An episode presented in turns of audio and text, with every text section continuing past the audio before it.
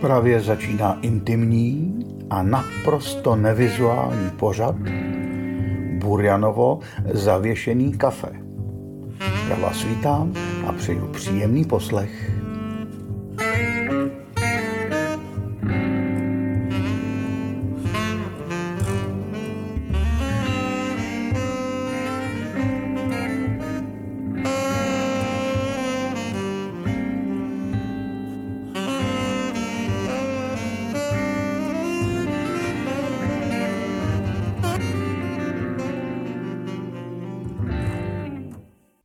Dobrý den, vážení posluchači Burjanova zavěšeného kafe. Hlásím se vám opět s kafem na cestách po bouřlivém létě, v němž jste určitě navštívili nějakou zajímavou zemi, námi nepoznanou, třeba Chorvatsko.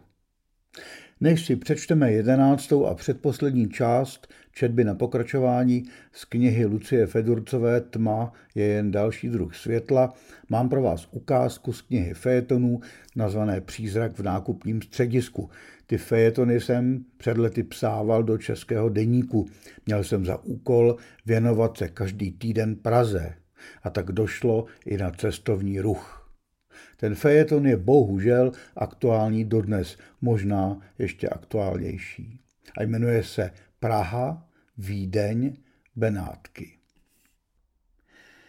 Opatrně jsem se posadil ke stolku na zahrádce malostranské kavárny na stejnojmeném náměstí. Dovnitř už bych se neodvážil neboť zvláštní atmosféru někdejšího kultovního místa pražské bohémy odtamtud úspěšně vypuděla paní architektka XY svými představami o soudobém interiéru. Sotva jsem si objednal espresso s mlékem, obrátila se na mě jedna ze tří starších dam indiánského vzezření ve sportovním oděvu s batůškem na zádech. Mohla bych si prosím zavolat z vašeho telefonu? zeptala se anglicky. Odkud pak jste? Otázal jsem se v obavách, že si bude chtít brnknout domů a tolik volných minut, aby to člověka finančně nepoložilo, v Evropě nikdo nemá.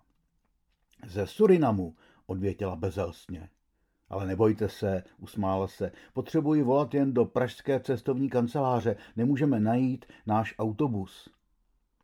Zatímco jsem jí vyťukával číslo, zeptal jsem se, co tu v Praze dělá. Jsme na zájezdě v Evropě, dneska Praha, zítra Vídeň, pozítří Benátky a pak domů. Přepadl mě tísnivý pocit zodpovědnosti. Vždyť já budu zřejmě jediný obyčejný Čech, se kterým si na své bleskové cestě stihne promluvit. Do jak nečekaně složitých situací vystavuje turistický průmysl nás, hrdé domorodce. Neměli bychom mít nějaké rychlokurzy, něco podobného civilní obraně? Každý občan by se v nich naučil odříkat základní vtipné slogany v několika světových jazycích a nosit po kapsách drobné suvenýry. Kostce by pak dokázal vysvětlit cizincům dějiny, kulturu i mentalitu našich lidí, to vše navíc tak poutavě, aby se pro ně pobyt v našem městě stal nezapomenutelným zážitkem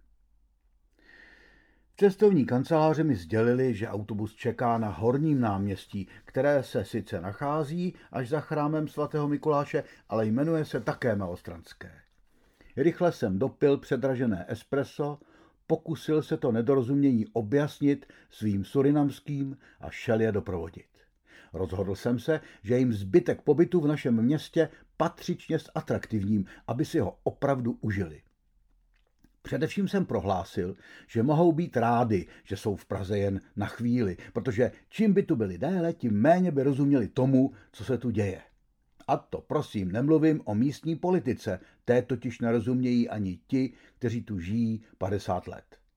To, že se o Praze říká, že je to město France Kavky a prodávají se tu trička s jeho jménem, má své opodstatnění.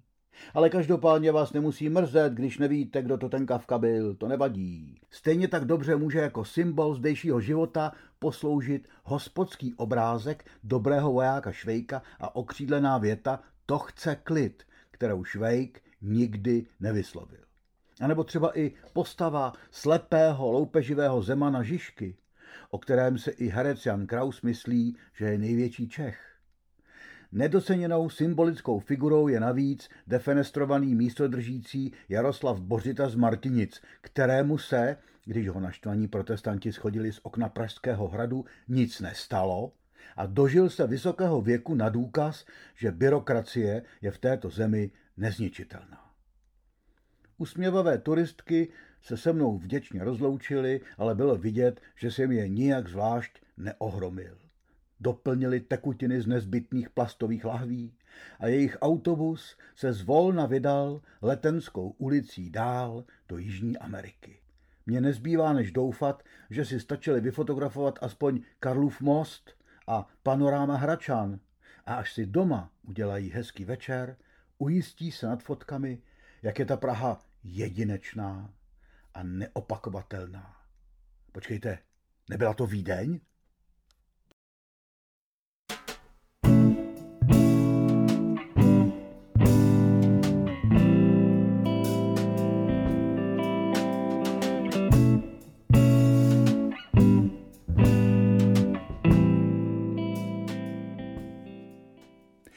Když už jsme v tom cestování po Praze, přidám ještě jedno dílko, bude to o cestování právě po našem hlavním městě, možná spíš o stěhování.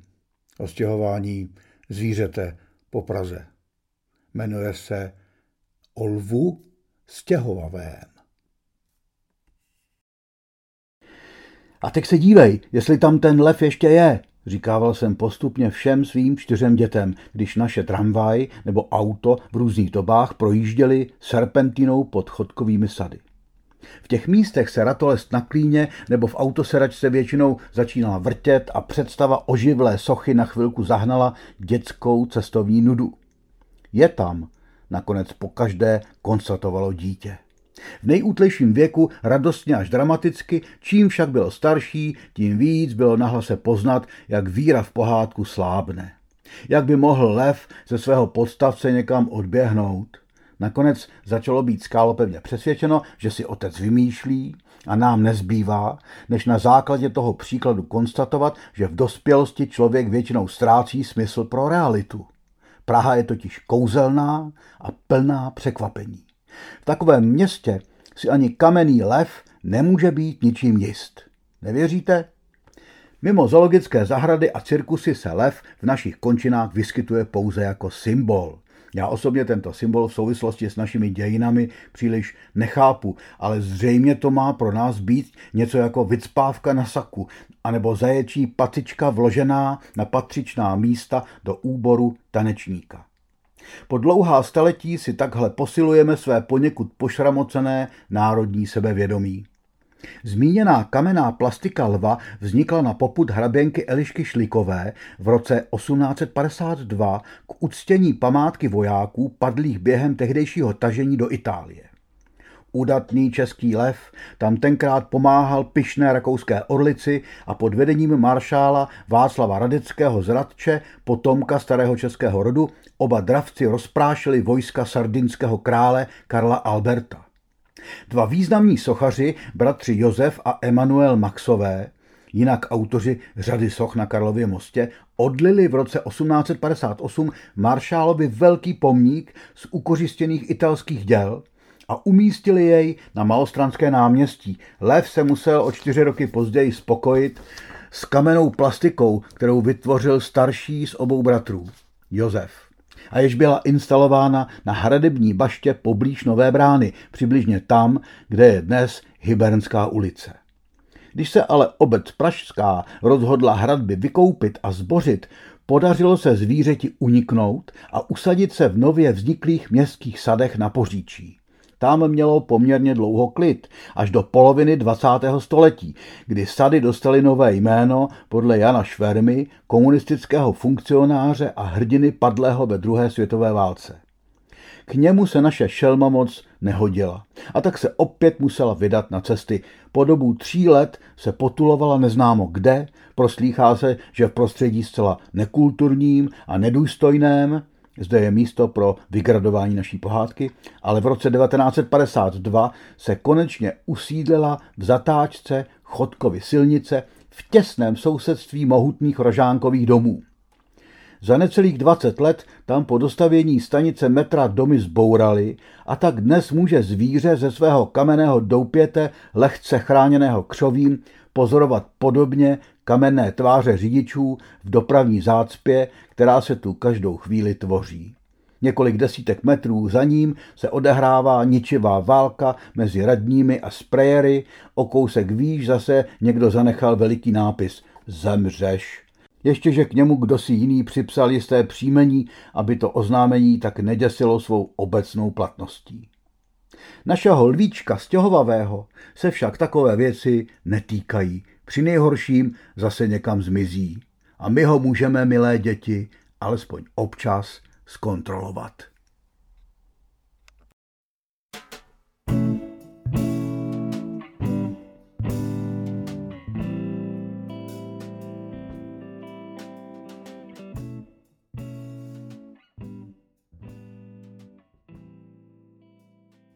Než se pustíme do četby na pokračování, zdržíme se ještě malou chvíli v pražském metru s inženýrem Vladimírem. Jeho píseň se jmenuje Ráno v metru cestou do práce.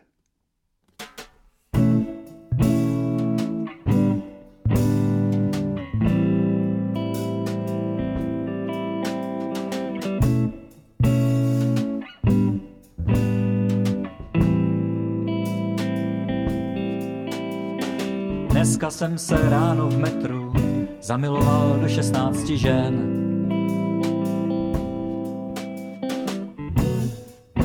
Do místních i do turistek. Vášnivě i platonicky. Jednotlivě i po skupinkách, protože je jaro, protože jsem sám a protože to tak na světě chodí.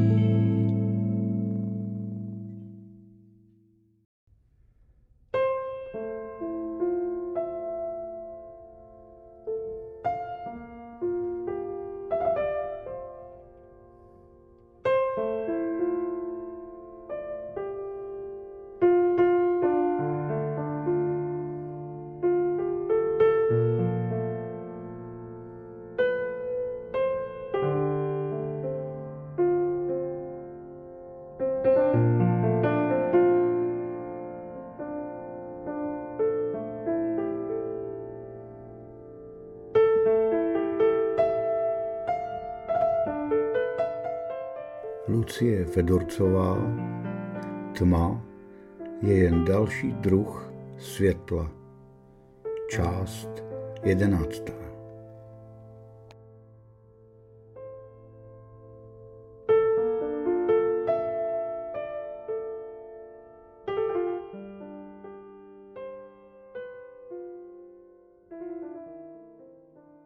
Snajfet Jokotl Islandiani žijící pod ledovcem Snæfellsjökull ho pokládají za opravdového živoucího kamaráda. Rozhlídla jsem se po lidech kolem, po Islandianech žijících pod ledovcem. Představovala jsem si každého zvlášť, jak považuje bílou ledovou krustu za živoucího kamaráda. Bavila jsem se těmi živými obrazy ve svojí hlavě. Jalový text pokračoval. Vyprávěl příběh ženy, která žije v Reykjavíku, ale vyrostla u nás v Oulasvíku.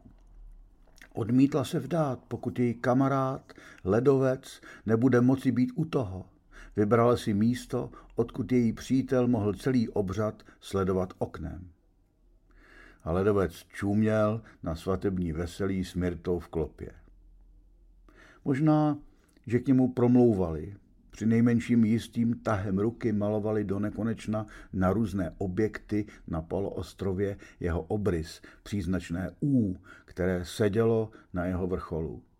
Odprýskávalo v drobných šupinkách ze zrezivělé plechové stěny industriální budovy v Rifu, vlny ho smívaly z obrazu přitlučeného k lodi v přístavu, vybledávalo na zdi továrny na zpracování ryb v Oulasvíku a islandské ruce ho do nekonečna obnovovaly. Při jedné z návštěv islandské domácnosti jsem ho viděla vyset na stěně v předsíně v pop-artovém provedení, jako by ho byl namaloval Aero. Vrchol ledovce byl na logu obchodu, kde ženské prodávaly svoje ručně pletené svetry, trčel ze schránky na dopisy pokaždé, když přišel místní oběžník. 23. června přišel výtisk časopisu Ledovec s logem Ledovce, mojí fotkou Ledovce a mým jménem hned pod ní. Bylo na ní hejno rybáků. Znášeli se z písku směrem k nebi a za nimi živoucí kamarád. Mluvili tam o mně, milovaný pro mě tu titulní stranu zarámoval a pověsil vedle psacího stolu. Cítíš ho? ptali se mě cizinci. A já jim odpověděla, že cítím, že by moc chtěli, abych ho cítila. Zasmáli jsme se té pravdě. Ve skutečnosti mě bavil. Líbilo se mi, jak ho lidi opláceli historií, jak ho posypávali třpitkami a brousili mu charisma.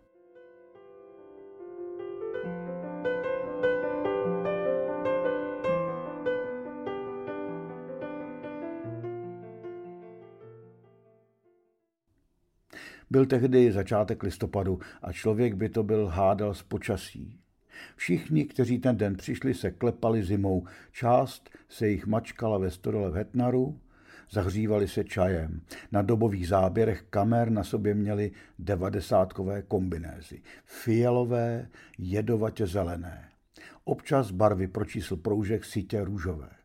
Ty tři barvy v kombinaci jsem znala. Znala jsem je z šustákových souprav, které nám máma ušila, když jsme vyrůstali. Michael Dillon, Brit, ve středních letech rozdával před stodolou rozhovory. Do nekonečna omílal pro reportéry, kteří těžce skrývali lehký tón, příběh o tom, jak ho kontaktovalo šest mimozemských bytostí. Světové i domácí televizní štáby, včetně toho ze CNN, jeho slova naživo přenášeli. Dillon toho dne chtě nechtě cítil píchu. Splnil, co mu mimozemšťané uložili. Přesvědčil lidi a svolal je. Bylo jich tady víc než půl tisíce načenci, členové americké armády, členové FBI a CIA, pár lidí od britské policie a pár lidí, kteří se té komedii přišli od srdce zasmát. Bylo 5. listopadu 1993. Právě to datum uvedli mimozemšťané jako den, kdy přistanou na vrcholu ledovce. O pár týdnů dříve se v souvislosti s tímto dnem konala v Reykjavíku konference. Začala opatrně. Všichni v sešeřelém sále sledovali americký film Oheň v oblacích, který měl toho roku premiéru. Sehnala jsem si ho a pustila, unavená po práci. Arizonský buran je v něm unesen mimozemšťany podle skutečného příběhu, píše se na začátku. A o hodinu později snímá kamera zblízka vyhublé, vrázčité bytosti s obrovskýma očima, devadesátkový archetyp. V kinech po celých státech u něho jedli popcorn. Tady film fungoval jako ponorný vařič, lidi v sále rozehříval. Probublával jejich touhu svěřit se. Několik z nich to pak udělalo. Vypověděli o svém setkání s mimozemšťany, strhla se lavina. Nikdo se necítil dál zranitelný. Všichni vynesli své příběhy na světlo boží. Povstali i tři islandští geologové, aby všem pověděli o tom, jak spatřili kosmickou loď cestou na sněmovní pláně do míst, kde vznikl islandský parlament slabou hodinku od Reykjavíku v Reykjavíku se ještě téhož dne skromně začaly hledat důvody toho, proč si oni vybrali pro setkání s lidmi právě Island. Mluvilo se o zvláštní energii ledovce, mluvilo se o tom, že Island nemá armádu, která by mohla létající talíř a cizí bytosti ohrozit. A nakonec ani dostatek vědců, kteří by je mohli zkoumat. Zúčastnění volbu mimozemšťanů obhájili. Snorri Oscarsson, farář z Vesmanských ostrovů na jihu Islandu, se veřejně vyslovil, že ohlášení mimozemšťané byli ďáblovými vyzvědači. Nepřijmejte je na zemi, varoval ty, kteří se chystali té ledové noci nahoru do kopců. Jestli dorazí, nechci se s nimi setkat, řekla novinářům jedna stařenka v Grundafjorduru. Bojím se, že mě unesou, děsím se toho. Hotel Búdir, který stojí pod ledovcem, vedle malého černého kostelíčku kousek od moře, cílil na všechny. Jestli přiletí, bylo by strašné u toho nebýt. Jestli nedorazí, váš pobyt nebude o nic horší, protože vy jste přeci nebyli jedni z těch, kteří tomu opravdu věřili. Ať už se stane cokoliv, každý je vítán, aby si užil nadcházející víkend tady, pozemšťané i mimozemšťané.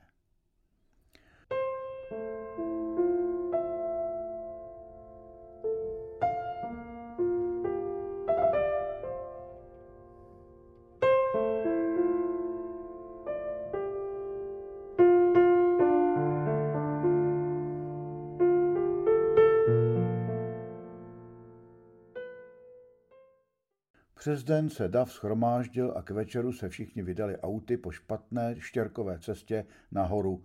Omar Ludvíkson, starosta všech čtyř združených obcí na našem poloostrově, byl pověřen uvítáním posádky vesmírného plavidla. Snad si ještě opakoval těch pár případných uvítacích věd, když se teple oblékal a zavazoval si tkaničky zimních bot. Dole čekali záchranné týmy a policie. Napětí houstlo. Island popíjel pivo a měl nosy nalepené na televizních obrazovkách. Nahoře panovala dobrá atmosféra, televize přenášela, jak se lidi chytili za ruce. To, aby dali příchozím bytostem najevo, že jsou mírumilovní a přátelští. Někteří zpívali. Dillon nahlásil kromě data i přesný čas přistání 21.07. Pár minut předtím všichni zvrátili hlavy dozadu a vystavili zrudlé obličeje drsnému větru a zimě. Noční ticho bylo k nesnesení. A každou minutou víc. Zůstali tak.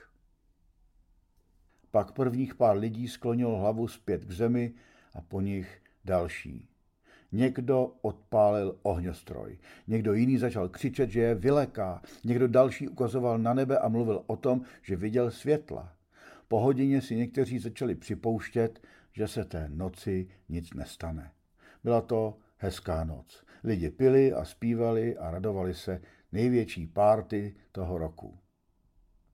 Já jsem tam byl, řekl mi majitel továrny na zpracování ryb. Bylo poledne, byli jsme v místnosti sami. Tiše jsem počkala, až dojí a pak se zeptala, jestli nezná někoho z místních lidí, kteří se 5. listopadu 1993 vydali s davem nahoru. Zvedl ze stolu telefon a zavolal své paní. Rozuměla jsem několika větám, zbytek pro mě splynul s hučením kávovaru. Dávali spolu dohromady, co jim z toho večera ulpělo v paměti. Je to už 27 let, Rozhodně jsme se tam šli pobavit. Jeli jsme tam jinou cestou než všichni ostatní. Nechtěli jsme se připojit k ním. Moc se tady toho neděje a tohle pro nás bylo zpestření dlouhých listopadových dnů. Nevím, co ty lidi čekali. Nechtělo se mi věřit, že by to byli brali vážně. Pamatuji se, že bylo psí počasí. Přibalil jsem sebou ohňostroj. A tak jsem hned na poprvé našla člověka, který tu noc odpálil ohňostroj. Toho, koho těch pár nejzarytějších obvinovalo celé další měsíce, že všechno pokazil. Řekl mi, že je chtěl vystrašit a trochu pobavit v tom psím počasí, aby se tam netáhli jen tak.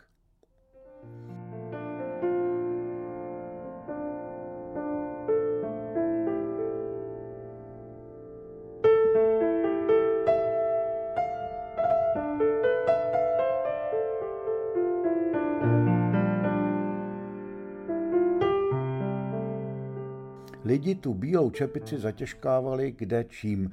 Věřilo se, že v ledovci žil Baudur Snæfellsnaus a střežil všechny na poloostrově. Věřilo se, že Egert Olafsson a Bjartny Paulson, kteří se na něj v 70. letech 18. století jako první vypravili, oslepnou kvůli odrazu slunce od ledovce a nikdy netrefí zpátky domů.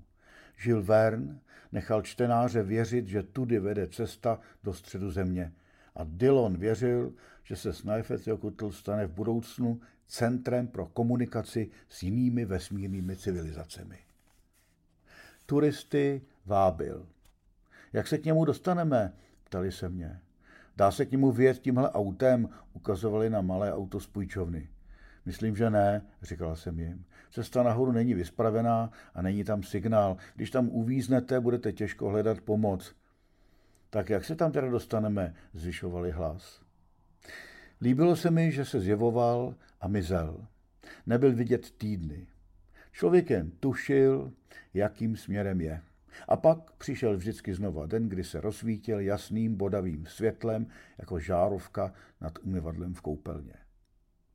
Znala jsem ho z dálky, ale nikdy se nepřiblížila k němu. Na konci třetího léta jsem se k němu po špatné kamenité cestě blížila. Nechali jsme auto nahoře v kopcích a pokračovali dál pěšky. Blíž a blíž. Fungovalo to opačně, než jsem předpokládala. Čím jsem byla blíž, tím menší se mi zdál ten obr, velikán, co nás naváděl často na poloostrov celou cestu z Reykjavíku, byl teď kopec na sáňkování. Zdálo se, že se na něj dá vydrápat bez pomoci, že se dá odlepit chodidlo od kamení, vstoupit na led a postupovat k vrcholu.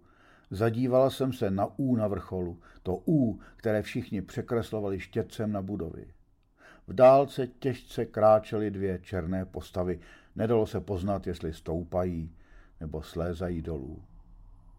Vstoupila jsem na něj. Sedla jsem si a pomalu se položila. Lehla jsem si na bok a přiložila k němu ucho. Mluvil. Praskal a vrzal. A naříkal.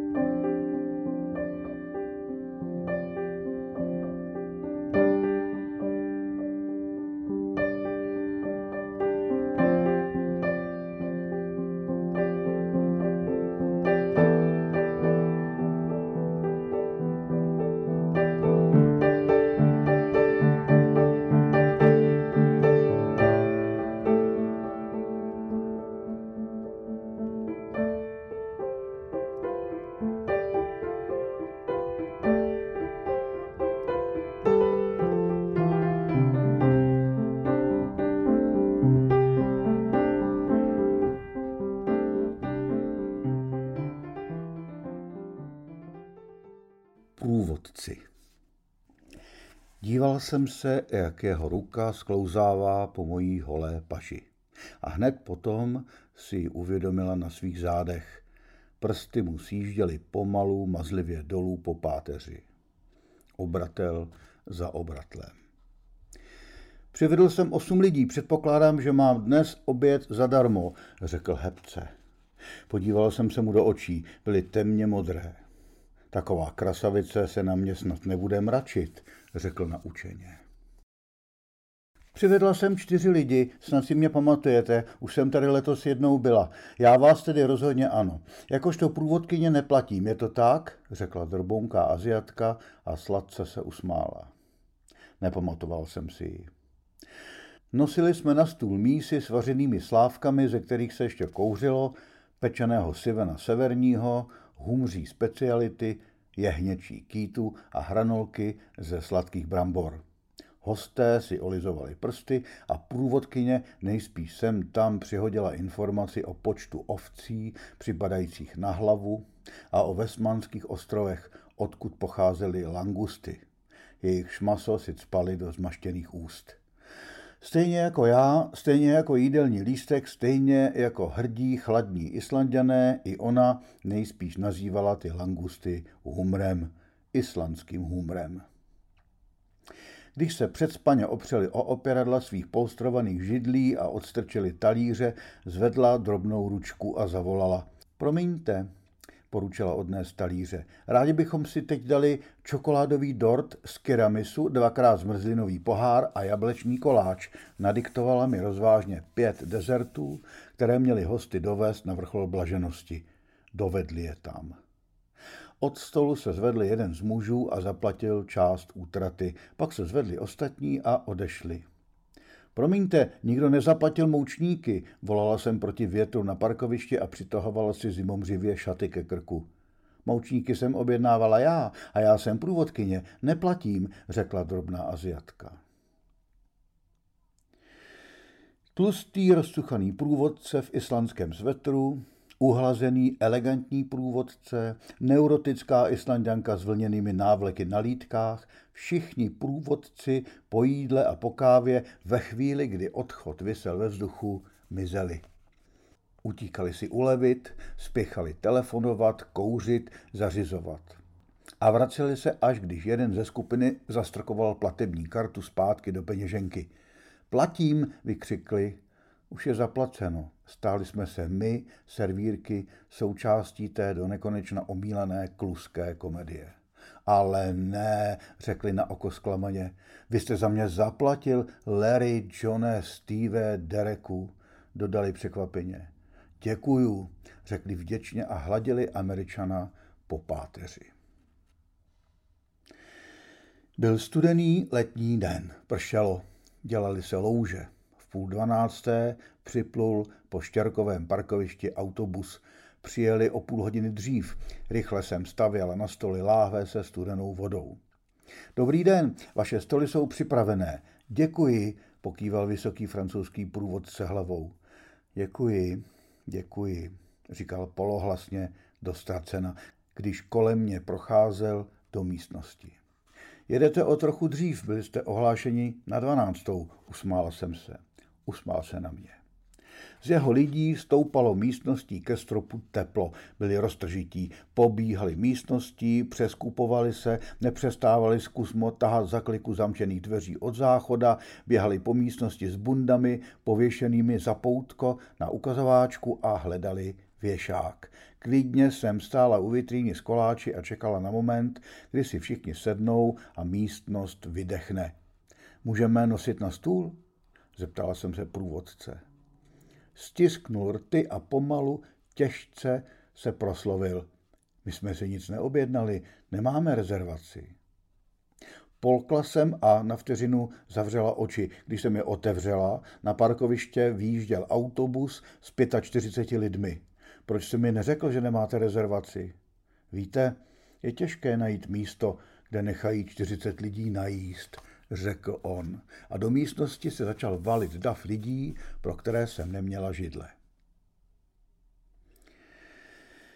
Ten další přišel do místnosti s vysílačkou v ruce. Sesterskou vysílačku držel v ruce řidič největšího džípu, který jsem kdy viděla, zaparkovaného těsně u vchodu. Jeep limuzína. Boční dveře byly otevřené, pohled mi vklouzl do útrop jako zvědavý had. Seděli uvnitř na gaučích a křeslech, rozvalení, uvolnění. Moji klienti vyžadují zvláštní péči. Na místech, jako je vaše, obvykle nejedí uvnitř, mají ale zájem o jídlo sebou. Můžete jim nabídnout humora a zohledněte, že nemáme čas čekat. Společně jsme vybrali jídla a on předal zprávu vysílačkou do nitra auta. Díky, řekl, když se mu podávala krabice s jídlem. Je to o nervy, ujelo mu. Byla špatná doba, stáli jsme hodiny u okna a dívali se na projíždějící auta. Nikdo nezastavil. Všichni spěchali domů nebo do obchodu, bylo po sezóně. Otočil jsem se k oknu zády a vybíral si z dřevěné krabičky čaj, abych se zahřála. Když jsem se otočila, před okny stál autobus. Šla jsem oběma naproti. Islandskému řidiči a malé cizince, co vládla islandštinou. Máme tu autobus plný lidí, co nabídnete? Jídlo, řekla jsem. Zdarma? Ve skutečnosti to od nich nebyla otázka, byl to oznámení. Pro oba poručili. Zatímco jedli, všichni z autobusu použili záchod, tři si koupili černé kafe a jeden hranolky. Za eura. Děkujeme, utřeli si řidič a průvodkyně ubrouskem pusy a rozjeli se směrem k hoře Kirkjufetl. Ti dva přišli zpátky po dlouhých měsících, on a ona, ruští průvodci, oba mladí, něžní a zdvořilí. Občas ho bez děky polaskala neprofesionální gesto lásky. On pro ní objednával kafe s mlíkem, když po jídle nebyla zrovna u stolu. Loučíme se, řekli před čtyřmi měsíci, jedeme na zimu pryč, domů. Teď jsme se vesele vítali. Mohl bych si u vás dát smaženou rybu, řekl on, vysoký a ušlechtilý. Já si nic nedám, řekla ona, jemná a dívčí. Nechceš ani kafe? zeptal se. Mám připravit stůl pro vaše lidi? Podívala jsem se směrem k hloučku šesti mužů a žen uprostřed místnosti. Čtyři z nich byli bosí a v ruce drželi mokré ponožky. Rukou posoudili teplotu radiátoru a ponožky na něj začali rozvěšovat. Kriste, pane, to slovo mi ukáplo šokovaně zertů. Ona sklopila oči, on se prudce zvedl od stolu a pevně, rozčileně k ním mluvil. Chodidla vklouzla do mokrých ponožek, ponožky do bot a pak třískli dveřmi, až se zatřásly okenní tabule. Omlouváme se, řekli on i ona unizono. Toho večera jsem měla volno a rozhodla jsem se, že ji dočtu, knížku, kterou jsem si přivezla sebou, na gauči prokouřeném Chorvaty s výhledem na moře. Jmenovala se 20 let s Islandem. Potrhávala jsem si v ní pastelkou. Máma to považuje za hřích. Zbývalo mi 25 stránek. Bylo pozdě v noci, když jsem zalézala do postele.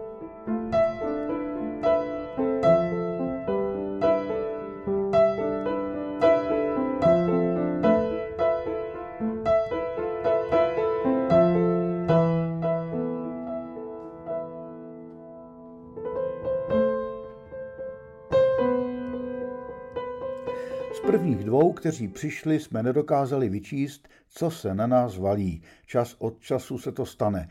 Dva lidi přijdou do restaurace, minou ceduly s nápisem Vyčkejte, až budete usazeni a vyberou si stůl sami. Vyberou si ten s výhledem do přístavu. Je na něm špinavé nádobí po předchozích hostech. Jedna ze servírek za nimi šla a mluvila na ně. Prosila je, ať si sednou k vedlejšímu stolu prostřenému. Nerozuměli jí. Podrážděně se snažila nedotýkat se jich tělem, když ve spěchu utírala stůl v místech, kam snadno nedosáhla. Doprostřed místnosti přišel další pár a pak čtyři lidi a další dva. Nenavazovali s námi oční kontakt, sedali si a do rukou brali koktejlový lístek, který jako jediný stál na stole. Přinesla jsem dvojici u okna lístek jídelní. Řekla jsem anglicky, že rybou dne je grilovaný platýs s omáčkou z bílého vína. Nezvedli hlavu, dívali se do lístků. Byla jsem na odchodu, když jeden z nich řekl směrem ke druhému. Já se dám asi jenom polívku. Česky. Promluvila jsem na něj, pookřáli, podívali se mi konečně do očí. U vedlejšího stolu mi dva odpověděli anglicky, ale pak se mezi sebou začali radit česky. Rozhlídla jsem se po místnosti, došlo mi to. Zájezd. Autobus byl zaparkovaný jinde než před restaurací. Krájela jsem chleba k polívkám na široké krajice a máslo na tenké plátky, přicházeli další lidé. Cizojazyčná servírka čekala u cedule a usazovala je. Všichni už seděli u stolu a místnost hučela, když jsem zvedla po několika minutách hlavu od prkínka s chlebem. Zastavila jsem se uprostřed pohybu. Naproti baru, tváří ke mně, seděl člověk, který napsal knížku, co jsem pozdě v noci dočítala. Prohlížela jsem si ho pomalu a pečlivě. Ujišťovala jsem svoji roztříštěnou mysl.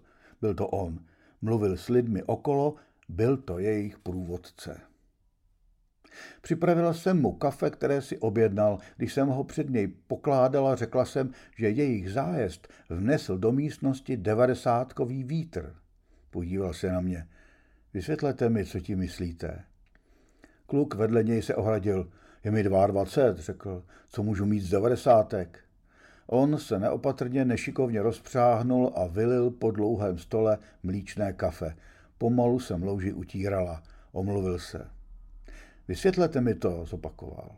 Rozhodila jsem rukama směrem k ním. Musím nosit spoustu rybích polívek a připravit vám nový kafe. Běhala jsem od stolu ke stolu, nosila, sbírala, kasírovala. Můžu se s váma vyfotit? zeptal se mě. Podívala jsem se mu do očí a zjišťovala, jestli si uvědomuje bizarnost té situace. On se ptá mě, ne naopak. Na snímku máme oba stejně sepjaté ruce a ani jeden se neusmívá. Zaplatím ty dvě kafe, řekl Jan Burian a odjel.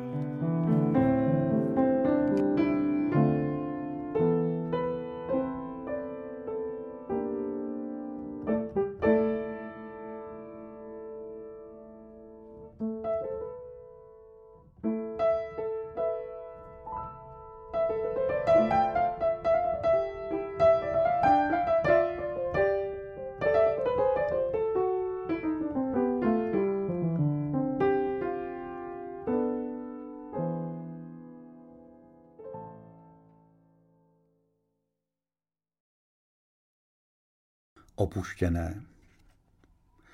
Příjezdová cesta dávno neexistovala, nepátrala jsem po ní. Přeskočila jsem potok a šla na zdař Bůh mokřadem, v drnech a v řesu se šlo zle. Ulevilo se mi, když se dům přiblížil, zvětšoval se a zvětšoval, jak jsem zvedala za pochodu čas od času oči od složitého terénu. Strčela jsem do pootevřených dveří a vstoupila. Pokorně. Zešíleli. Jedna byla u litinových kamen, takových, jaké jsem ve starých opuštěných domech na ostrově často vydávala. Druhá stála na polštáři s padlem ze zeleného sametového gauče. Mohutná, vypasený sultán. Nohy vnořené hluboko v potrhaném molitanu. Z koupelny vybíhali další, dívali jsme se vyděšeně na sebe a mělce dýchali. Pomalu jsem zvedla ruku s fotoaparátem k obličeji. Nabrali rychlost a prosmíkli se kolem mě. Několik z nich do mě bokem těla narazilo. Ztratila jsem balanc, vrazila jsem ramenem do futer. Teprve když všechny utekly, odvážila jsem se hloub do domu. Vedle umývadla vysela pila kaprovka. Stromy ale nikde nerostly. Teď ani předtím. Na okně se ve větru pohupovala záclona, zachovalá, nepatřičně honosná. Červené a bordové exotické květy a bohaté krajkové lemování. Zatoužila jsem po ní. Zatoužila jsem svléknout ji z napnutého drátku a strčit ji do kapsy. Zatoužila jsem ji přesadit z toho uvadajícího prostředí do našeho budoucího domu, který byl zatím jen rozpitou skvrnou odsunutou vzadu v mojí hlavě. Pak jsem tu vlezlou myšlenku zašlápla jako doutnající vajgl. Neměla jsem právo nic brát. Jen se potěšit a přivřít dveře tak, aby ovce mohly na noc zpátky. Podlahu v přízemí ovce zřídili, ale do prvního patra vedly čisté a suché dřevěné schody, pevné. Pokládala jsem na ně nohy bez nejmenší obezřetnosti. Vydala jsem se do místnosti nalevo od schodiště. Byla prázdná a čistá. Uprostřed stála jediná židle. Sedla jsem si na ní a bloudila očima po krajině za rozbitým oknem a po stěnách. Pohled se zastavil na dvou kovových cedulkách na dřevěném obložení pokoje. Unforun Jonasdochtir 26.2.1895 až 6.3.1965, Einar V. Eriksson 28.4.1871 až 9.4.1937. Ona byla o 24 let mladší než on. Nikam jsem nepospíchala.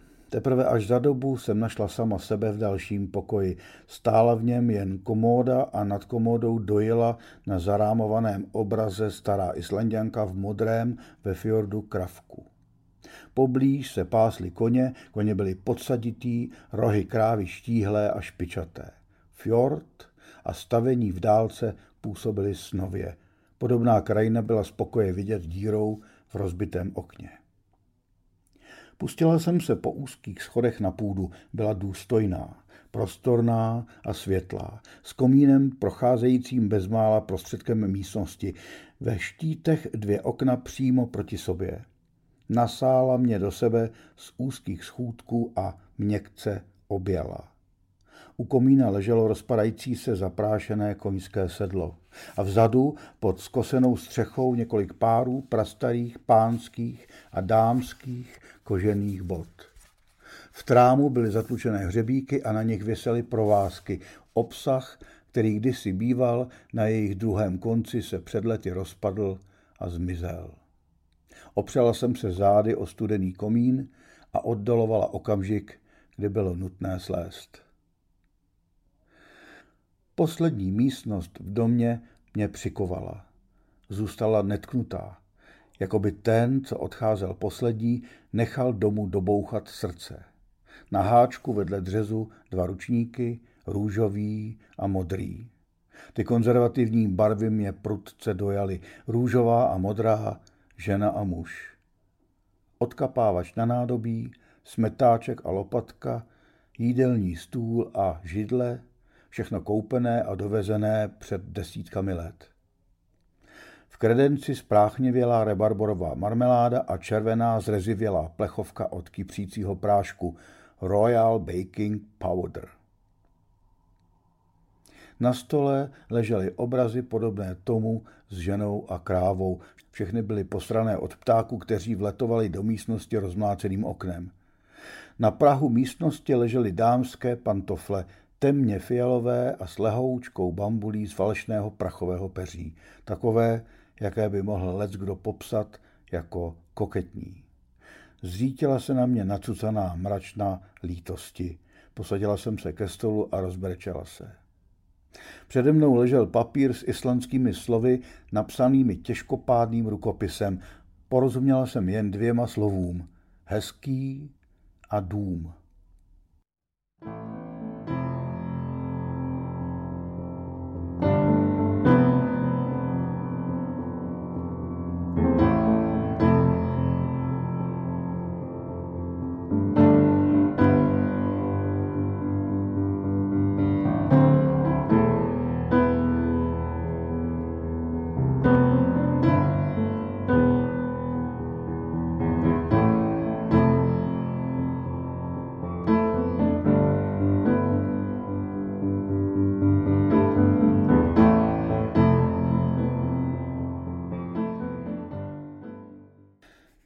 Nedokázala jsem jen tak bez svrbění minout žádnou ruinu v krajině. Stály tu s vylámanými dveřmi a rozmlácenými okny, jako by měly prázdné oči a pusu otevřenou do kořán. Němé výčitky. Vábily mě. Pokroucená estetika rozkladu a zmaru. Když byla některá ruina příliš blízko obydlených domů, příliš blízko na to, abychom ji mohli proskoumat, moje tělo zžíral nepokoj. Ze stejného důvodu mě vábil i Dupavík. Město nekonečně vzdálené od asfaltové silnice. Na břehu moře tu spokorněle stála obrovská továrna na zpracování sledů. Už 70 let mlčela, její útroby byly vycpané zatuhlými drolícími se stroji a kotly, budíky, trubkami, pecemi, nádržemi, tlakoměry. Postavili ji v 35. roce. Byla to oslava pokroku. Nejmodernější továrna na ostrově, největší betonová stavba na Islandu té doby, se stoupila do fjordu z budoucnosti. Slibovala jistotu, plná břicha. Před válkou, za války a po ní. Stěhovali se sem za prací s rodinami i dětmi a ve vsi přitom nestál ani kostel, ani škola. Chtěla jsem dovnitř nechat na sebe ten prostor a stroje působit, fotit, lapit světlo chycené mezi zrzavými stroji. V jednom z křídel továrny byla výstava vzešla z každoročního sympózia. Spousta moderních instalací, ukřičených, konkurujících si, rvoucích se o pozornost člověka.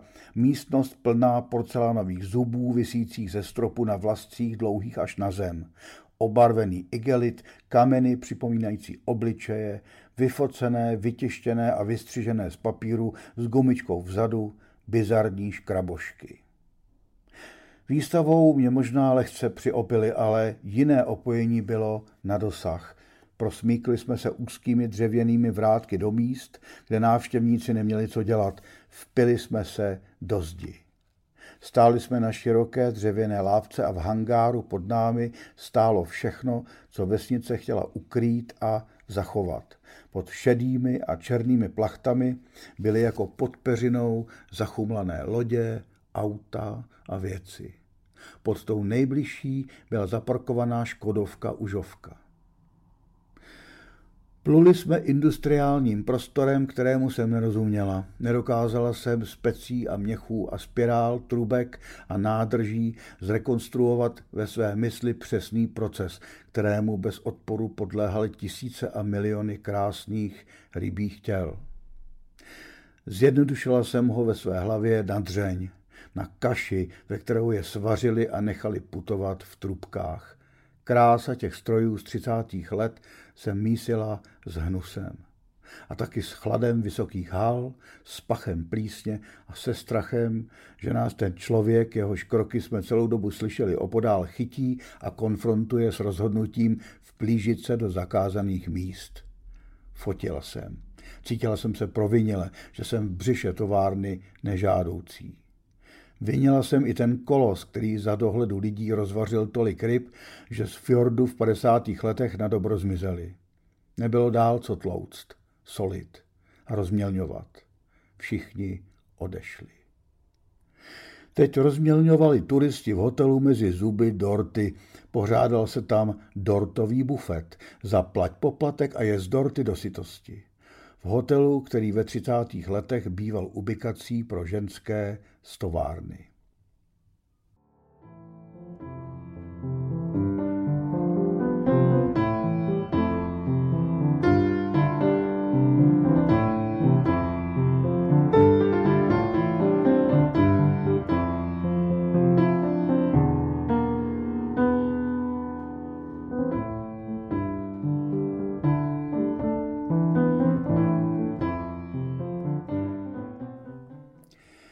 Později jsem to udělala znovu na opačné straně Islandu, ve vesnici Royfahovn.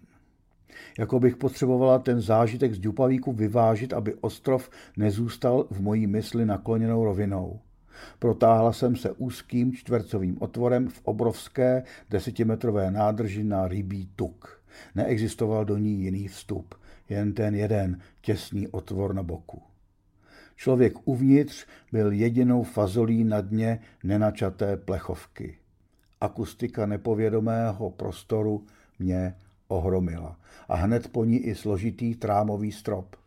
Trámová stropní mandala. Vydechla jsem a ten zvuk zakroužil podél kruhové stěny. Černou tmu prořezávaly tři díry ve střeše. Jimi vtékalo do nadpozemské rotundy na rybí tuk světlo. Jen jedna z děr dovolovala žlutému kuželu dopadnout až na dno obrovského válce. Všechny tři ale vpustili dovnitř v minulých měsících dost vody na to, aby uprostřed vzniklo dokonale symetrické jezero. Byla jsem tím jediným žlutým kuželem v černé tmě uhranutá. Postavila jsem se do něj a měla pocit, že se spolu se mnou odlepí ode dna, kdykoliv se mu během příštích minut zachce že zmizím. Ustupovala jsem do tmy a nechala zářit jen vybranou část svého těla. Ruku, krk, vlasy, trup. Ostatní spolkla černá tma. Stín na stěně jediný zachovával celistvost mého těla.